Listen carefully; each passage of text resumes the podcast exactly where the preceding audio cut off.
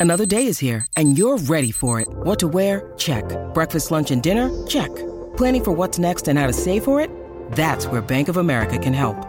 For your financial to-dos, Bank of America has experts ready to help get you closer to your goals.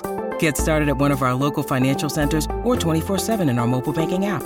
Find a location near you at bankofamerica.com slash talk to us. What would you like the power to do? Mobile banking requires downloading the app and is only available for select devices. Message and data rates may apply. Bank of America and a member FDIC. When you need mealtime inspiration, it's worth shopping Kroger, where you'll find over 30,000 mouthwatering choices that excite your inner foodie. And no matter what tasty choice you make, you'll enjoy our everyday low prices, plus extra ways to save, like digital coupons worth over $600 each week. You can also save up to $1 off per gallon at the pump with fuel points. More savings and more inspiring flavors make shopping Kroger worth it every time. Kroger, fresh for everyone. Fuel restrictions apply.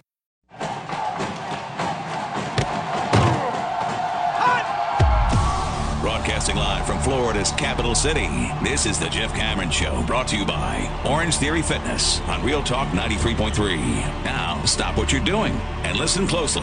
It's time for the Jeff Cameron Show in five, four, three, two, one.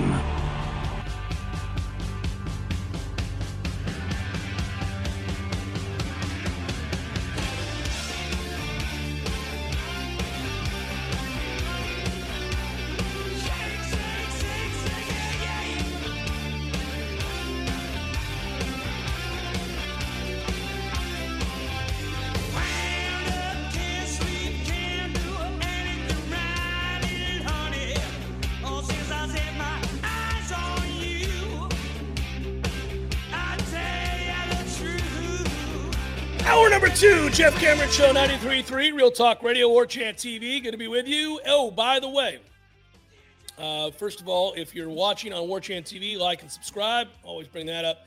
Also, uh, I want to direct your attention over to warchant.com. Uh, another edition, it'll be up either later tonight or early tomorrow. But uh, we did uh, we did six through ten, the top 40 countdown and it was kind of a fun one to do in that you know these are players that that's the the group of players we talked about today which includes robert cooper and i don't want to give away too much but um and in, in a transfer like tatum bethune. These are guys that um play the game in a way uh, and i'm going to talk about this coming up about uh, the childlike zeal that certain players have when they play uh, sports that kind of makes you gravitate towards them um, I'm gonna I'm gonna bring that up in a minute, just because there's a guy that I think we should be watching more of if we can. But for Florida State, this group here, and it was me and Ira and Corey uh, talking about this group. These are guys that are fun to root for. Now I root for all Florida State's players because I want Florida State to be good. But these are guys that are a lot of fun to root for in that they work hard, they play hard, they play the right way, and they have a certain what for to them to go along with uh, the enthusiasm for the game. Like these are the guys that coaches love because if you're really, really good and you play hard and you work hard off the field and you're able to lead vocally as well as physically, well, those, that's perfect. Now you've got a guy who's an elite player. You got a guy who works really hard, a guy who puts in the time, the guy who leads others, the guy who cares about his teammates, the guy who gets people lined up, and the guy who's uber productive.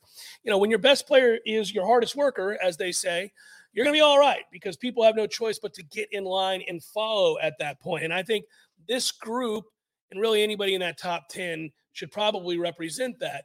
Um, but this was a fun one today. Also, uh, our own Ira Schoffel, managing editor, warchant.com, um, talking about the uncertainty that reigns supreme in college athletics right now. You can read his story. He had a 3-2-1. Um, and and one thing that that's in that observation um, is that and he writes this, and I won't I won't read directly from it for the entirety because you can go read it yourself on warchant.com. Um, but he writes that FSU's administration – sensed that this was coming.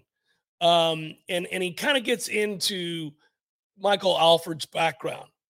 And he wants big things to happen. And he took over in December, and, and he's got uh, blessings from the highest levels at Florida State.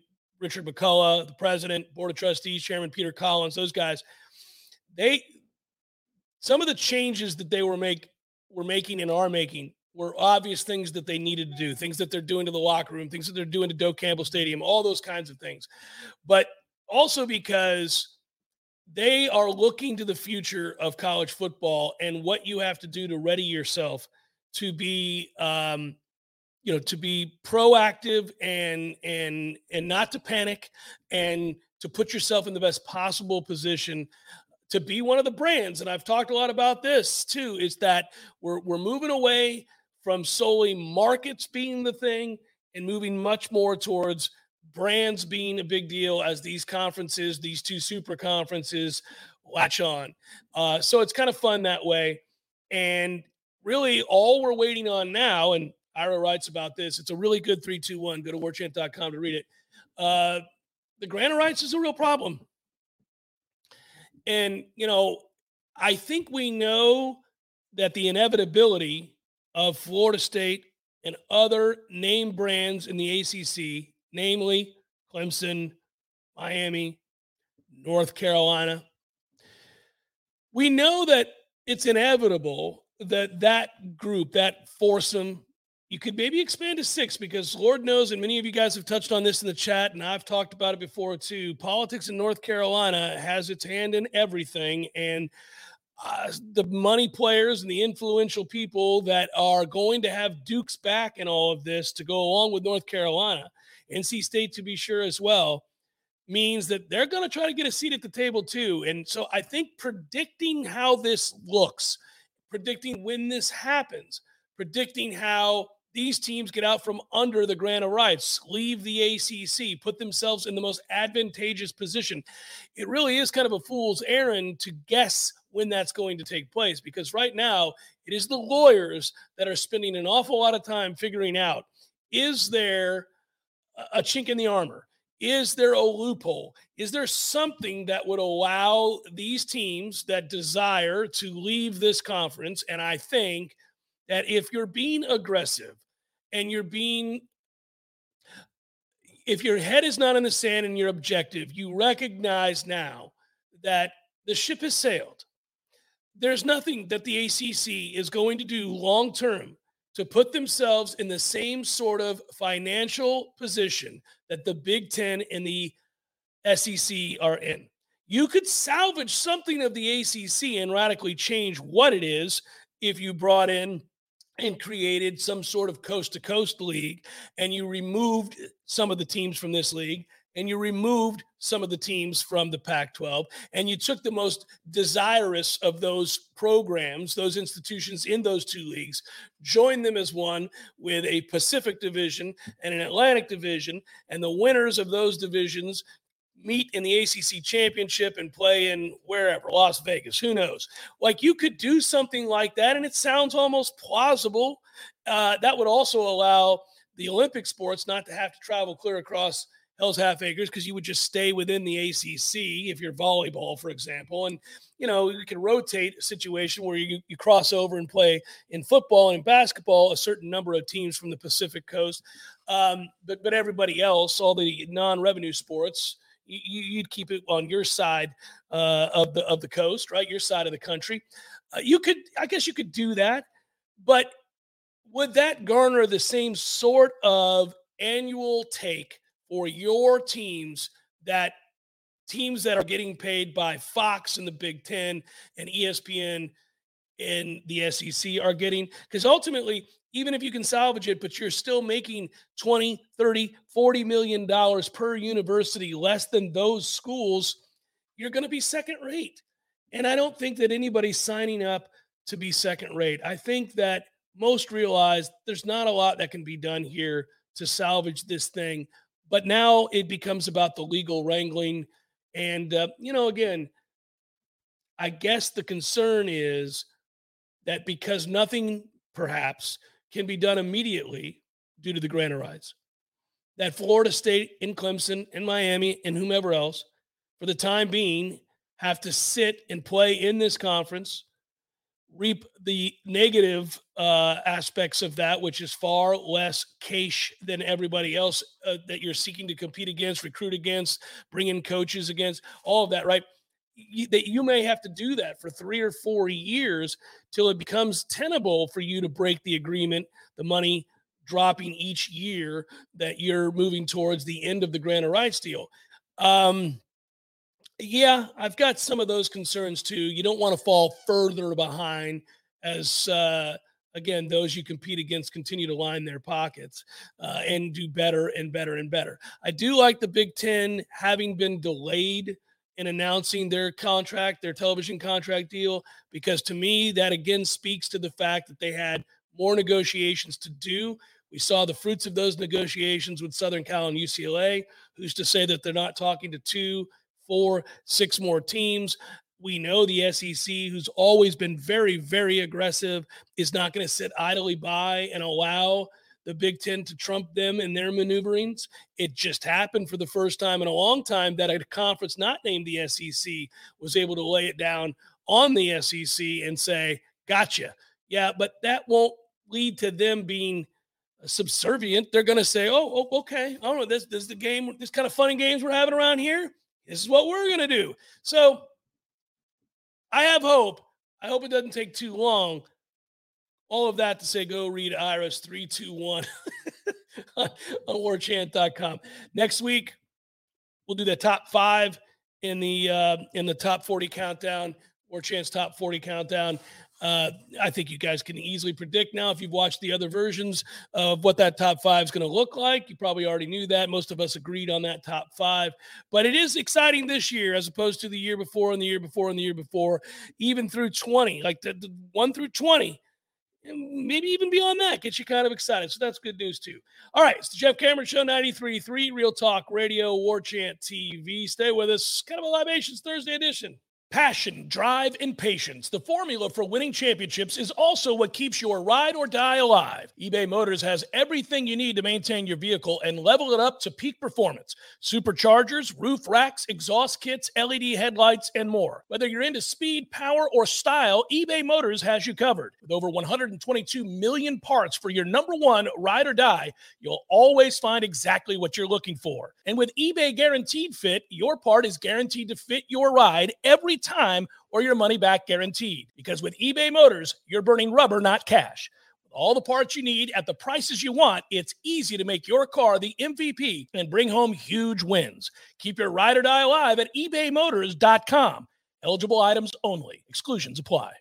The Jeff Cameron Show is a production of the warchant.com multimedia network. Check out warchant.com today for the latest news inside Florida State athletics. That's warchant.com. Now, back to Jeff on Real Talk 93.3.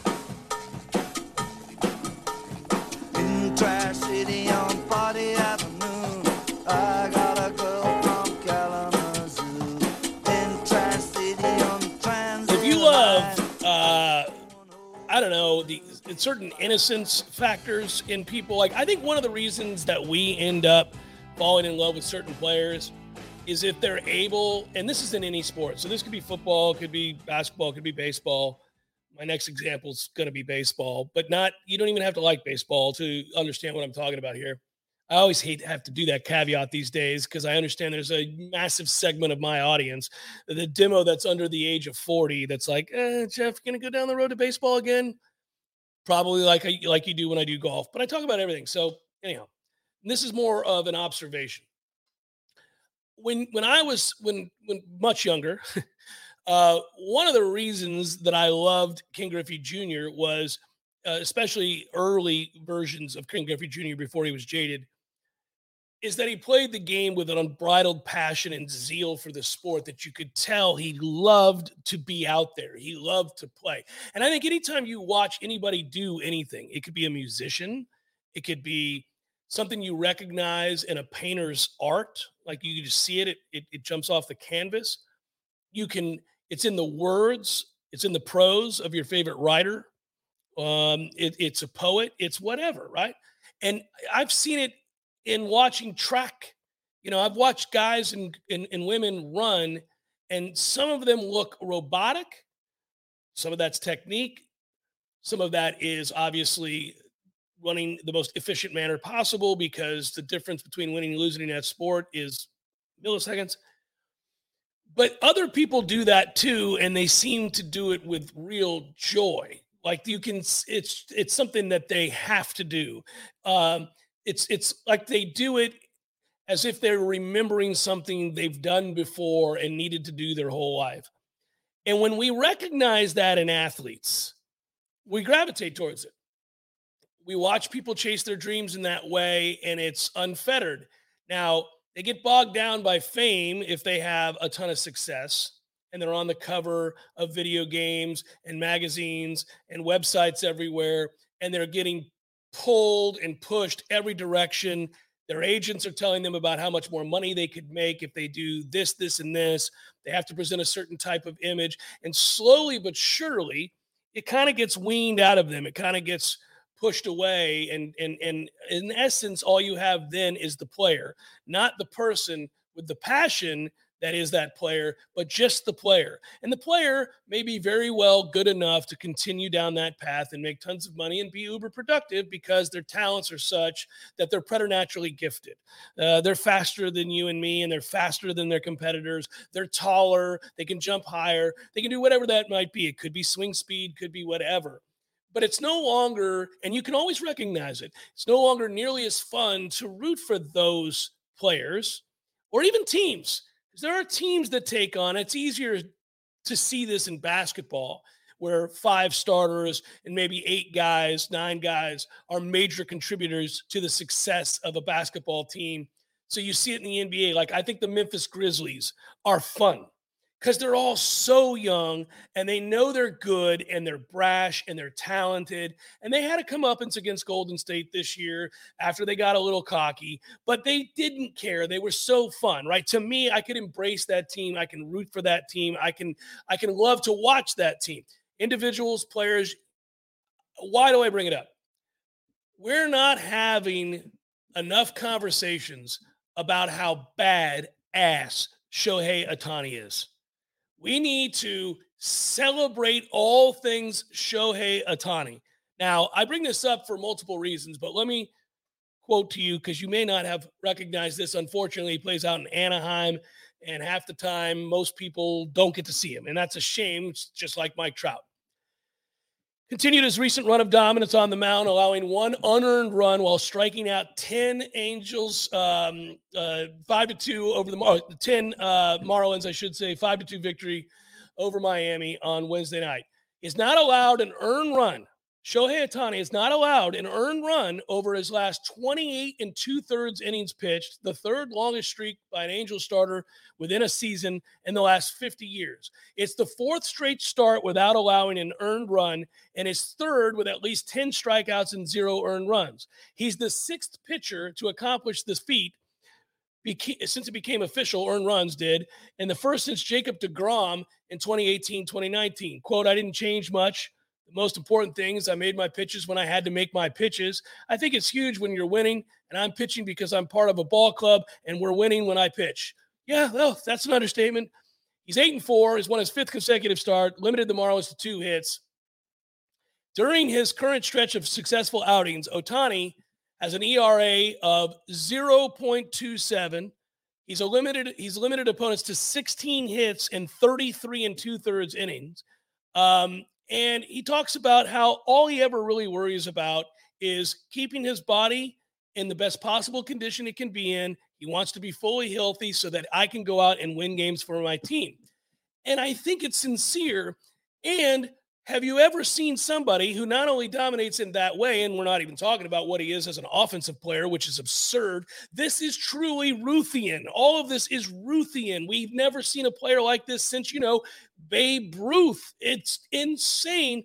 And he always does it with a massive smile on his face, like he just got away with a prank of some sort. Like, I'm pulling this over on you guys. You don't even understand this is easy for me. And I love the joy that you're getting out of this. Like, watch him dominate an inning and see as he walks off the field, no real menacing scowls towards his opponents or anything like that. Just sheer joy because of the reaction of his teammates. When the catcher points to him, when the manager comes out of the dugout to shake his hand, let him know that's it for tonight. When the players run in from the outfield and pat him on the back, the joy he feels from their satisfaction. It is so cool and so rare. I just want you to take the time to watch Shohei Ohtani play baseball because it could be any sport. It could be any sport, but it's so seldom that you see somebody do this in a way where you feel their joy, their passion, their childlike enthusiasm for the game that they play. And that's what we grew up loving. It's what we did when we played sports as kids. And then, you know, somewhere along the way, even in high school sports, it gets kind of silly. You get parents lobbying for things, things get political and all that. So by the time a guy gets to the majors, it's very rare, or the NFL, whatever it might be, even big time college football. It's when you find those guys, you got to latch on to them. They're rare.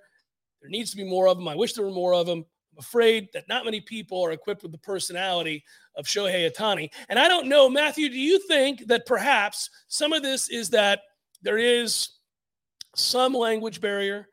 Um, there is sort of he's he's he's insulated from some of the um, things that could make one jaded because there is a buffer between him and those things in the way of an interpreter, in a way of those that obviously are tasked with the responsibility of protecting him as an international superstar. I don't know if that's what it is, but none of that has gotten to him. Like I've never seen anybody since Ken Griffey Jr. maybe happier to play baseball.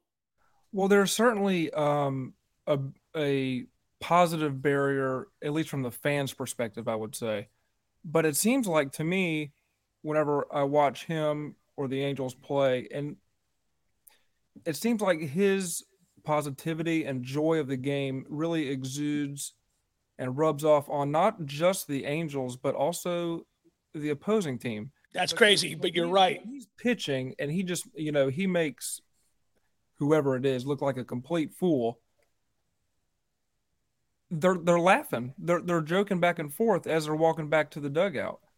And I think that's really something that baseball has missed for a long time. It, it's gotten it got to the point of rivalry to a negative degree, if that makes sense. Yeah, no, no, I, I, I, see that. I, I think you're right. I mean, intimidation became a focal point for pitchers to the extent that it was bordering on um, aggression that crosses the line over that of being competitive and dominant, and that end up being confrontational. So yeah, I see what you're talking about. And and and it's funny because you remember, and I don't know if you're old enough to remember, but a lot of people listening to this will remember John Kruk batting from the left side against Randy Johnson in the All-Star game. And Randy Johnson intentionally throws it 100 miles per hour over his head on the first pitch. And, and he kind of gives him that little smirk, that little smile. And Kruk cracks up laughing and turns his hat backwards. Is like, yeah, no, I got no chance. I got, I'm not, I'm not. That was kind of that joy is what you see and the fun loving nature of that interaction. You're exactly right. That's what you see with Shohei. The hitters think it's funny. They think it's kind of, I mean, look, they, they want to win, but if somebody's going to throw five different pitches for strikes, two of which move more than anybody else is in the league, you just tip your cap. It's an appreciation. Yeah, it, it makes no sense that the guy in the previous half inning that just hit a three run bomb 450 feet is going to come up here and make a professional hitter look like a complete fool. it's, it's cool. It's Ruthian. Go watch Shohei Ohtani, everybody. I just wanted to point out something that brings me joy. And as a sports fan, I think it'll bring you joy. It's the Jeff Cameron Show. It's all for the future at a moment. 93.3 Real Talk Radio, War Chant TV. The Jeff Cameron Show is a production of the WarChant.com Multimedia Network. Check out warchant.com today for the latest news inside Florida State athletics. That's warchant.com. Now, back to Jeff on Real Talk 93.3.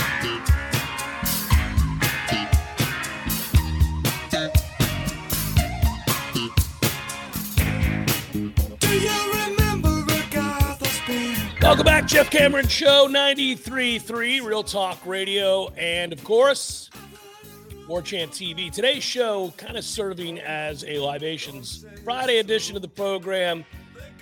We got no Dukes. We got nobody left. Director Matthew's been a warrior today, but he is fighting uh, being under the weather. Tom is on vacation. And um, we have other members of the War Chant staff that have been struggling with their own uh, illnesses. So it's that time of year. Everybody's getting sick. I just got over getting sick. I fear I got everybody else sick. So, no show tomorrow. No Libations Friday edition. So, we turn today into a little bit of a, a Libation Thursday conversation, if you will. Speaking of conversation, it is time to solve for the future on the Jeff Cameron Show with our partners at ISF. You guys know about ISF. I, I talk about them frequently. I'll give you a little bit more of what they do. ISF, by the way, reminding you about uh, hurricane preparedness, of course. They look out for the community, uh, they want you to be prepared when uh, hurricanes and, and, other weather disasters strike. And so, dating back all the way to when we were in May, when they did the spot about um, and, and worked with our friends at the second harvest of the Big Bend, and they were handing out free food and hurricane supply buckets uh, with with the essentials that you need. so you need to be prepared. That doesn't go away just because we're now in July. Uh, so make a plan, be prepared. You can visit isf.com to learn more. ISF solving for the future and their strategy term uh, firm. 40 years they've served state government business clients across the nation, and they have unmatched expertise and they develop strategies evaluate and refine processes, implement technology solutions. They're realistic and forward thinking. You've got big visions. You want to do amazing things. You've got great goals for the future, and uh, you want to work hard uh, to move your agency forward while navigating challenges inherent in government operations. That's where ISF comes in. They can help you realize that vision. All right. So basically, when we talk about solving for the future, I want to turn your attention to uh, the conversation just keeps going on this. I brought it up last hour, but a lot of really good reporting going on right now in the athletic and other places. Um, you know, because you can look nationally and then we, of course, bring it back locally on this show with the Jeff Cameron show and how it affects Florida State.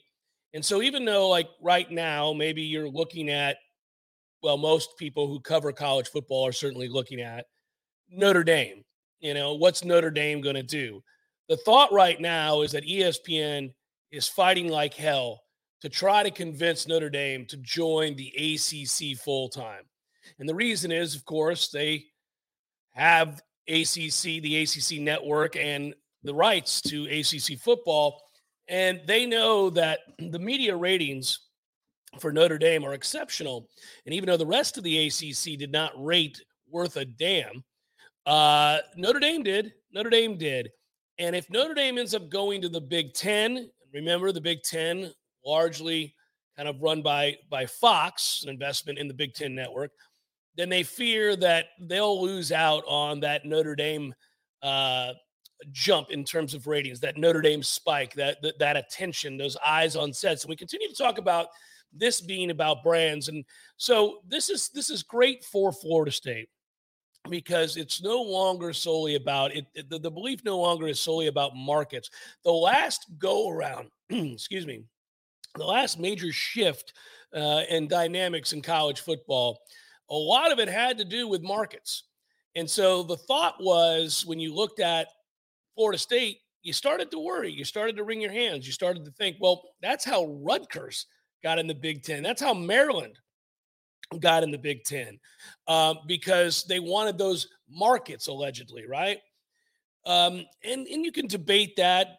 You know, the ACC has Syracuse. Do you have New York because you have Syracuse? Not really. Not really. They don't really care. You have Boston because you have Boston College. So those debates. I mean, does the Big Ten really have New York because they have Rutgers? Well, you definitely have LA if you have USC. So the Big Ten made that move, but this this has shifted. This has been about brands, and now it's about because again, you're trying to negotiate the best possible television deal. And I thought the Athletic did a good job today on a couple of fronts. First of all, if you get back to, you know, when you think about what universities are and what conferences are, and you think about uh, the way that they're viewed now, um, it's it's fascinating because you're selling almost like a, uh, I guess you could say to some extent, you're selling um, a television show, and you go. I'm going to quote you uh, from from the. I'm going to quote from the athletic story because I think this sums it up better than I'm doing right now. Um, Michael Martin quote saw the future in 2011. Martin is the president of Florida Gulf Coast University, but 11 years ago he served as a chancellor at LSU. 11 years ago, at LSU, who's football crazy, obviously, a region of the country that loves football. He had a meeting with the Knight Commission on intercollegiate athletics at the Ritz Carlton in Washington, D.C. So this is in 2011. And this is what he said, which turned out to be pretty prescient. Quote, I think we could ultimately end up with two enormous conferences, one called ESPN and one called Fox. That piece was written by Adam Himmelsbach, then of the New York Times, now of the Boston Globe. Quote, I'm not ex- exactly sure what we do about it. Went on to talk about the television money driving all of it. ESPN owns exclusive college football playoff rights through 2025, 2026. They own the SEC network. They will soon have all of the SEC's media rights through 2034. Fox Sports will be the Big Ten's main media rights holder, majority of the Big Ten network. You can go read the Sports Business Journal. John uh, Ourand, I should say, pointed this out. Um, there are no bigger forces, no more uh, larger forces in college football than ESPN and Fox right now. And when they went on to go, they went on to talk about how, okay, so now you have super leagues and you get into how is that sold? How is that consumed? Who's watching? Do you even need ESPN anymore if you're the Big Ten? Uh, probably not. Does this become a thing where that league fights for, and let's say however many teams there are in that league, for a champion, and what emerges is that champion, and then over here is the SEC, however many teams that ends up being, and that fight plays out. And can we agree upon letting those two teams then play like a Super Bowl, if you will, like the NFL. They go on to talk about the, the, the sellers of TV rights and the brands and what you would need to do, obviously, um, to put yourself in a position, obviously, to be part of uh, something that is gobbled up. It's part of this live sports uh, purchase. So that could be Apple, that could be Google, that could be Amazon, that can be you name it, Netflix, right? People want programming, and live sports programming works. And you want to have the most, for lack of a better term, sexy product, right? What is your program? Is it Housewives of Atlanta? Is it whatever it is, right? Because the streaming services now run the world. And so it is that you no longer really need cable per se, plugged in cable. So will Florida State find a landing spot because they enhance the brand and the overall package being sold to the kinds of streaming services we're talking about. And it could end up being, of course, just uh, ESPN, could be uh, Fox, could be whatever. The answer is yes. So the future for Florida State is going to be solved by whatever transpires next in these television negotiations. Remember, the Big Ten's negotiation was supposed to have already been done and completed by now. It kept getting pushed back. We thought we would have heard something before now. And the fact that it hasn't been signed and announced yet tells me and you that basically these negotiations, including the negotiation the Big Ten just had with USC and UCLA, have had a lot of wrinkles to them. And they're forward thinking. They're not going to sign anything just yet until they figure out what gives them the most desirability, right? What can you then go to Fox with and say, hey, we have LA, we have New York. By the way, we've enhanced our brand. We want this much. And every time you make that move and you gobble up more teams of significance that have a significant brand or represent uh, a market the size of LA, then you are increasing the likelihood that you ask for more money. Well, that means they're not going to stand pat they're going to want to continue to enhance that. And the SEC is not going to stand pat. They're going to want to counter the Big Ten because they too want the money. It's about the money. So we'll end up, as we saw for the future with our friends from ISF, we'll end up in one of those two locales. That's where this is going. That Florida State is a huge brand. So is, say, Miami and Clemson. So is North Carolina. We're all going to end up in one of these two super conferences. It's not something that you have to like. It's just something you have to try to understand and know that it's going to happen. And because it's going to happen, it should put your mind at ease. The Florida State's not going to get left out in the lurch because it's no longer solely about markets. It's about brands and what you package and sell for the most amount of money.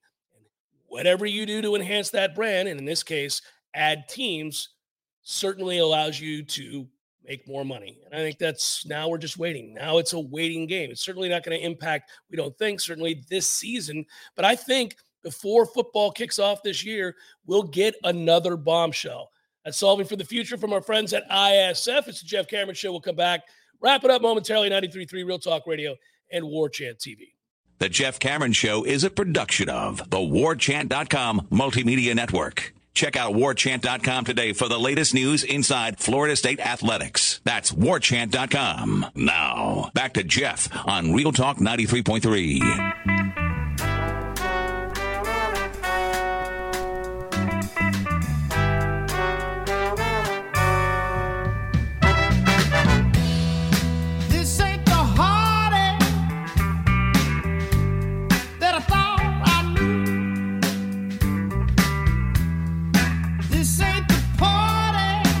Jeff Cameron Show, 93.3 Real Talk Radio, War Chant TV. Thanks being patient with us today.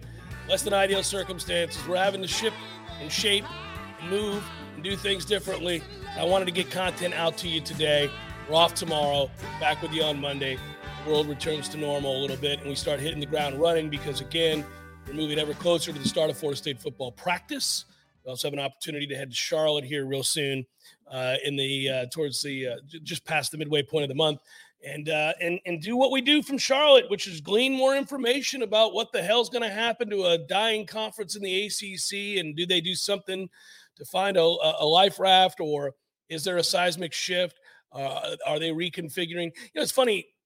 Before I get to probables, we're talking about, and Andy Staples does a really good job on this stuff, and he was talking about, and I've talked to Andy about this before, but he he just did an interview with Richard Deitsch, and um, you know, he's talking about the superpowers and that if you that there's a book out there that you can read um, uh, that that kind of talked about how the Premier League was formed, and it, it's very similar to what's happening now with college football here.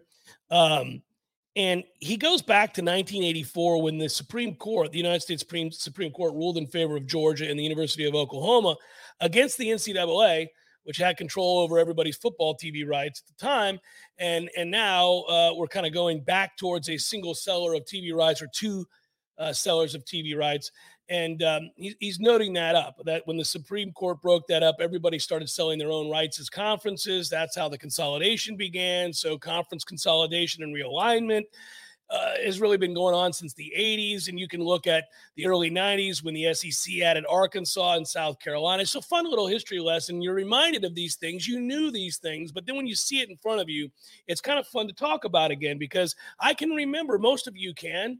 Um, maybe my younger demo doesn't remember this, but when Arkansas and South Carolina went to the SEC in the early 90s, I don't know that it raised too big an eyebrow, not the way it is now, but now we've just you know, we, we forget about those things. The Big Ten added Penn State, Florida State, of course, we know this, joined the ACC, right? Um, and it, you know, at that point, nobody really wanted to be independent anymore. They, they wanted a home. The Big East uh, picked up, uh, you know, some of the other uh, East Coast dependents. In the 2000s, the ACC began to re- re- raid the Big East. John Swofford, commissioner of the ACC, kind of realized it was a kill or be killed deal because here's the thing, right? The Big East was going to raid the ACC. So the ACC said, no, no, no, you're not. We're going to raid you. And they did. And that was the end of the Big East in essence. Larry Scott becomes the commissioner of the Pac 10. He tries to negotiate a deal with the Big 12, and he's going to bring in Texas A&M, Texas, Oklahoma, Oklahoma State.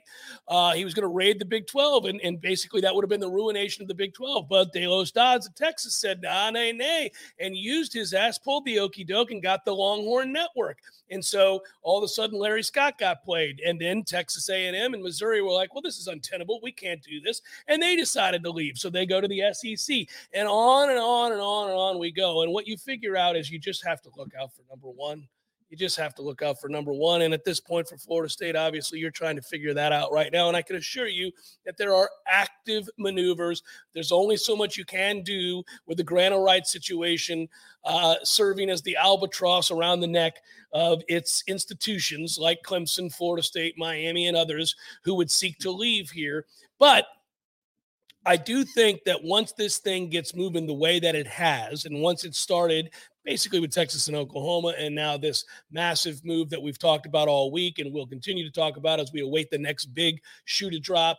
It, once that happened, you realize we're too far down the tracks there's nothing that's going to stand in the way, not even the rights, from the kind of progress and mega bucks we're talking about with these two super leagues. Now, to baseball, before we get to probables, point you to a Jeff Passan piece on ESPN.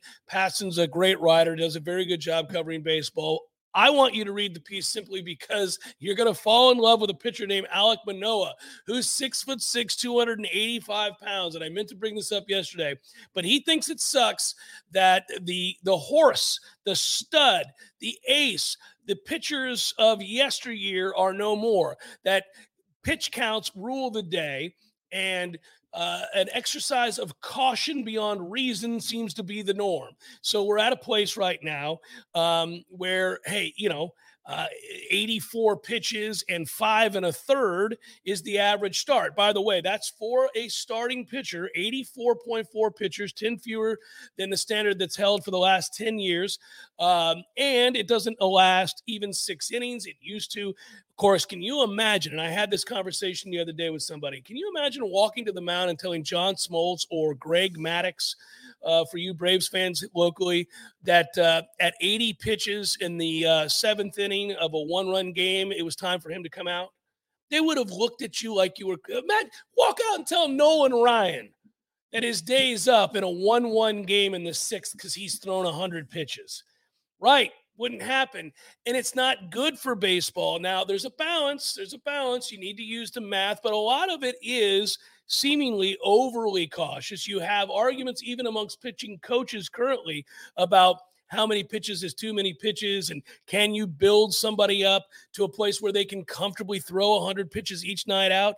Um, you know listen that was baseball's marquee attraction. Were aces sluggers and aces. That's what it was. You knew on the night that you were going to go see curt schilling no matter how much big a jerk he was you were going to go see a battler a guy who was going to fight Pedro Martinez. Go tell Pedro Martinez it's time to come out in the sixth because he's thrown 90 pitches, right? That quote from Manoah that you'll love, and I can't repeat it verbatim, is I'm a big effing guy. I'm strong as a horse. I'm built for this. I can take some hits, man. It's all right.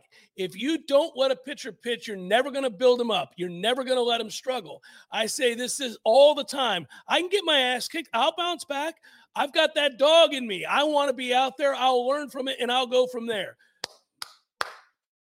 Alex Manoah, you're my man. I'm now rooting for you over and over and over again. And all those efforts to keep pitchers healthier by limiting their workloads have failed. Arm injuries remain, as Passan writes, omnipresent. $100 million in salary this season, lost the time on the injured list from pitchers already, and we're not at the halfway point. So it's not working. 80 pitches, 109 pitches, 84 pitches. It's about the stress of those pitches, the situation, how how long are you removed, how far removed are you from your last surgery? Do you have other injuries that you're accommodating? Have you already had Tommy John? Because if you haven't, you're going to. If you're a pitcher, at some point it's going to happen. Then you bounce back from that. And how far removed are you from that? It's fascinating. Let's get to probables. Cue it up. I know it is time. I've prattled on long enough about this, but I'm just glad that somebody is pushing back and saying, look, man, it doesn't seem to me uh, that all of this overly cautious exercise size in order to salvage and save pitchers is doing any good. we're seeing just as many injuries. A lot of day baseball today as I get to probables. Royals, Astros already underway. Chris Bubic, Justin Verlander, Pirates, Reds, part of a doubleheader. It's a makeup from back in May. Uh, Roansy Contreras going for the Pirates. That's nice to see. Mike Minor going for the Reds, Nats, Phillies. Joan Adon and Bailey Falter. We've got the Angels and the Orioles. Chase Silseth, Jordan Lyles. Pirates Reds again in second part of that doubleheader. It's a day night doubleheader. Bryce Wilson going for the Buccos. Reds to be determined. Marlins Mets. Daniel Castano going for the Marlins. Mets will throw Trevor Williams. Yankees Red Sox. You'll have the shove down your throat by ESPN, but it is a fun rivalry. Two good teams. Gerrit Cole, who's been sensational as usual, going against Josh Winkowski. He too has been good. Cardinals Braves. Matthew Liberatore and Spencer Stri- uh, Strider, Strider, excuse me. Tigers, White Sox, Obrisky, Dylan Cease, Rockies, D backs, Austin Gomber, Dallas Keuchel, Giants, Padres, Logan Webb, Joe Musgrove, Musgrove. So you know, beaten two with a 2-2-5 this year, nearly 100 strikeouts. It's Pirate. Cubs, Dodgers, Mark Leiter Jr. and Tony Gonsolin and Blue Jays Mariners to be determined for the Blue Jays tonight. That's the late game out west, 10 10 start time. Marco Gonzalez is going for the Mariners, and that is, or Mariners as they call themselves. That is a look at those that shall reside on the bump. Okay, so like I said, no Jeff Cameron show tomorrow. We're back with you on Monday. It's a full go. Tom's back from vacation hopefully, Matthew, you're feeling better. And you guys, I hope, have a great weekend. Looking forward to it. Eats up even more next week with football related materials. So we're we're, we're going to survive, guys. We're going to make it. I hope you have a great week. Thanks for listening today. Appreciate you. Be well. Talk to you again on Monday. Peace.